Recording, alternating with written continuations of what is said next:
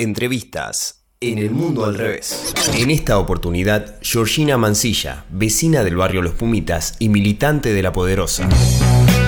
Tal como comunicaron desde la garganta, hace un par de días el coronavirus llegó a Los Pumitas. ¿Cómo se conoció el contagio de esta vecina? Nos enteramos de este nuevo caso de COVID-19 en Empalme Granero de esta chica que está infectada porque ella trabajaba en uno de los de los negocios que está acá dentro de Pumitas. Eh, ella, mm, bueno, los vecinos y las vecinas empezaron a alarmar cuando el, el negocio cerró sus puertas y bueno, empezó el boca en boca diciendo que había un, un caso de coronavirus. Eh, durante el día las autoridades del centro de salud eh, dieron la información de que sí, que había un caso eh, confirmado positivo de COVID-19 en Palmeraneros. ¿Cómo se encuentra ella actualmente? ¿Y cuáles son las condiciones de vida habituales de, de esta vecina en relación a los cuidados recomendados a nivel nacional? Y ella se encuentra estable, está internada en el Carrasco eh, para asegurar un aislamiento porque sus condiciones de vida habitacional no son dignas eh, ella vive con ocho personas en una casa con tres habitaciones donde la falta del agua eh, es de baja presión o hay días que ni siquiera tienen. Actualmente, ¿esta mujer tiene trabajo? Y si lo tiene, eh, ¿se vio afectado por la cuarentena? Ella es empleada de tres almacenes de la zona donde dos de, de ellos están a, a dos cuadras eh, del comedor y el merendero, de la casita poderosa y, y muchas muchas compañeras vieron la, la, vieron por última vez. Eh, ella es la única de su familia que estaba trabajando con la cuarentena porque está todo parado. ¿Cómo impactó esta cuarentena obligatoria en los barrios populares? La pandemia y la cuarentena vinieron a profundizar los problemas de, que ya teníamos en nuestros barrios hace, hace mucho tiempo, eh, como es lo que el encrudecimiento de la violencia de género, la urbanización, la falta de urbanización, eh, la falta de, de los servicios básicos para poder vivir dignamente. ¿Cómo está el tema de la asistencia alimentaria que brindan desde La Poderosa? ¿Aumentó la demanda en el último tiempo? Antes de todo esto, en el barrio Los Pumitas recibíamos un cheque de 8.400 pesos, donde ni en marzo ni en abril lo cobramos. En La Cariñosa no recibíamos nada hace desde el año pasado. Eh, desde que empezó esta pandemia no, no recibimos ningún refuerzo alimentario. Eh, si bien los alimentos que comprábamos eh, al banco de alimento ahora no los donan y es mayor la cantidad. ¿Y qué respuestas les dan las autoridades cuando les acercan sus reclamos? Nosotros le venimos exigiendo que nos garanticen los elementos de higiene necesarios para poder sostener el comedor eh, y para poder tomar las medidas de seguridad necesarias tanto como para quienes lo sostenemos y para la gente que está en la cola.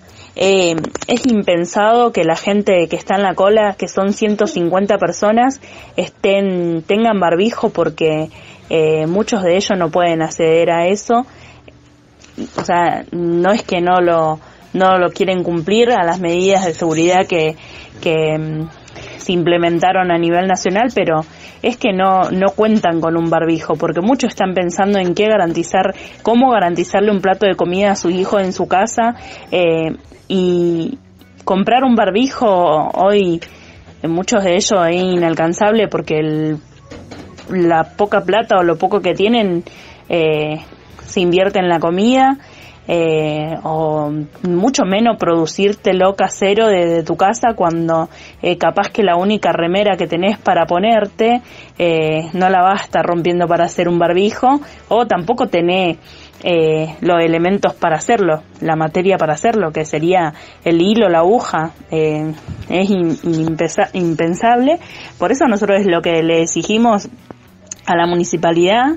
Eh, cuando hablamos con Nicolás Gianelloni le, le, le llevamos todos estos reclamos y bueno, nos dice, bueno, le pedimos que no hagan un refuerzo con esto, lo que nos dice es que hablemos con el distrito de, desarrollo, mm, con desarrollo del distrito y bueno, nos, de desarrollo nos dicen que tienen los que no tienen presupuesto. Nosotros le, exigíamos que eh, 150 barbijos, que es lo mínimo, lo mínimo que le estábamos pidiendo y, donde nos ofrecieron 15. Es una vergüenza cuando son más de 150 personas las que hacen la cola para buscar un plato de comida para llevar a sus casas. Desde que inició el aislamiento han sido varias las escenas que se han visto con integrantes de las fuerzas de seguridad incrementando su violencia en los territorios más empobrecidos. ¿Cómo está esa situación ahí en el barrio? Eh, hay más presencia policial tratando de que se cumpla la cuarentena eh, se mantuvieron los niveles de violencia policial, eh, lo, hubo dos, dos casos que registramos desde el dispositivo eh, del control popular a la fuerza de seguridad. Uno de los pibes estuvo más de ocho horas detenido en la comisaría 12 y se estuvo mojando en el patio porque justo llovía, donde lo tenían detenido por por el hacinamiento de la comisaría eh, de tanta gente detenida. Eh, otros de los pibes que estaba parado metros de la puerta de su casa eh, vino la policía y se lo llevó detenido cuando en otros casos lo que lo que hace la policía es pedir a la gente que se meta adentro de su casa y cuando se trata de los pibes de los barrios toman otras medidas como es la de recagarlos a palo adentro de la comisaría.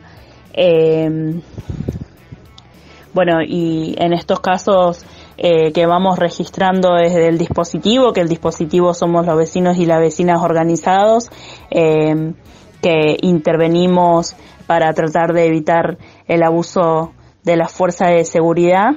En este caso que, que en estos casos que contaba, eh, es acompañar eh, en caso de detención, violencia, eh, lo acompañamos de, lo médico, eh, lo psicológico, lo judicial, a través de un asesoramiento y también entendemos la situación de los pibes en los barrios cuando no cuentan con, con ningún espacio de contención como lo era eh, el taller de RAD, eh, eh, las prácticas de fútbol, que eran los espacios que lo, lo, trataban de sacar un poco de, de la situación que se encontraban.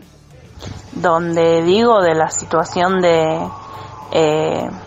de los pibes en los barrios de por sí es compleja y la imposibilidad de poder participar de, de los espacios como en el taller de, de RAD como los espacios que tenemos, por ejemplo el taller de rato, el del fútbol popular, de, también eh, hace difícil la situación. E igualmente esto no tiene que ver con los abusos de la policía en el barrio, que son permanentes eh, aún antes de la, de la cuarentena. ¿Y cómo ven las medidas que viene tomando el gobierno nacional? Estamos de acuerdo con que eh, se deba cumplir la cuarentena, pero necesitamos agilidad para poder responder ante la demanda de alimentos y, elementos de higiene que hay en los barrios. Eh, en todo el país se triplicó la demanda en promedio de los comedores de nuestras asambleas a nivel nacional eh, y se suman más de 100 ollas populares, la comida no alcanza, falta a nivel nacional que se bajen 30 toneladas de mercadería ya acordadas del Ministerio de Desarrollo de Nación. Eh, si tenemos en cuenta la, demanda, deberían bajar al menos 100 toneladas más para que, para que sea suficiente. Termino preguntándote, como hacemos siempre acá en el programa, ¿por qué crees que está el mundo al revés?